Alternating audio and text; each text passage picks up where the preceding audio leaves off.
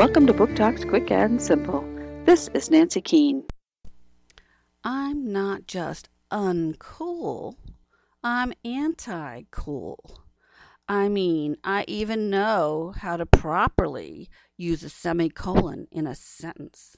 What could be more pathetic than that?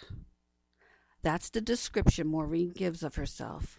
She's a nerd girl, and one day she stands up to the popular perfect pretty girls in her school and forever seals her fate as a nerd.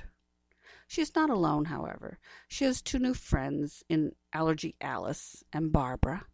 Suddenly, by united, these three nerd girls could just take on the popular, pretty, perfect, and undoubtedly mean girls of the school and reclaim some self dignity. Can the ner- nerd girls take the popular girls? You'll sure hope so in this roller coaster ride of a book. Nerd Girls The Rise of the Dorkasaurus by Alan Lawrence Sitomer. Disney Hyperion Books, 2011. Book Talk by the Pennsylvania Young Readers' Choice Award Committee.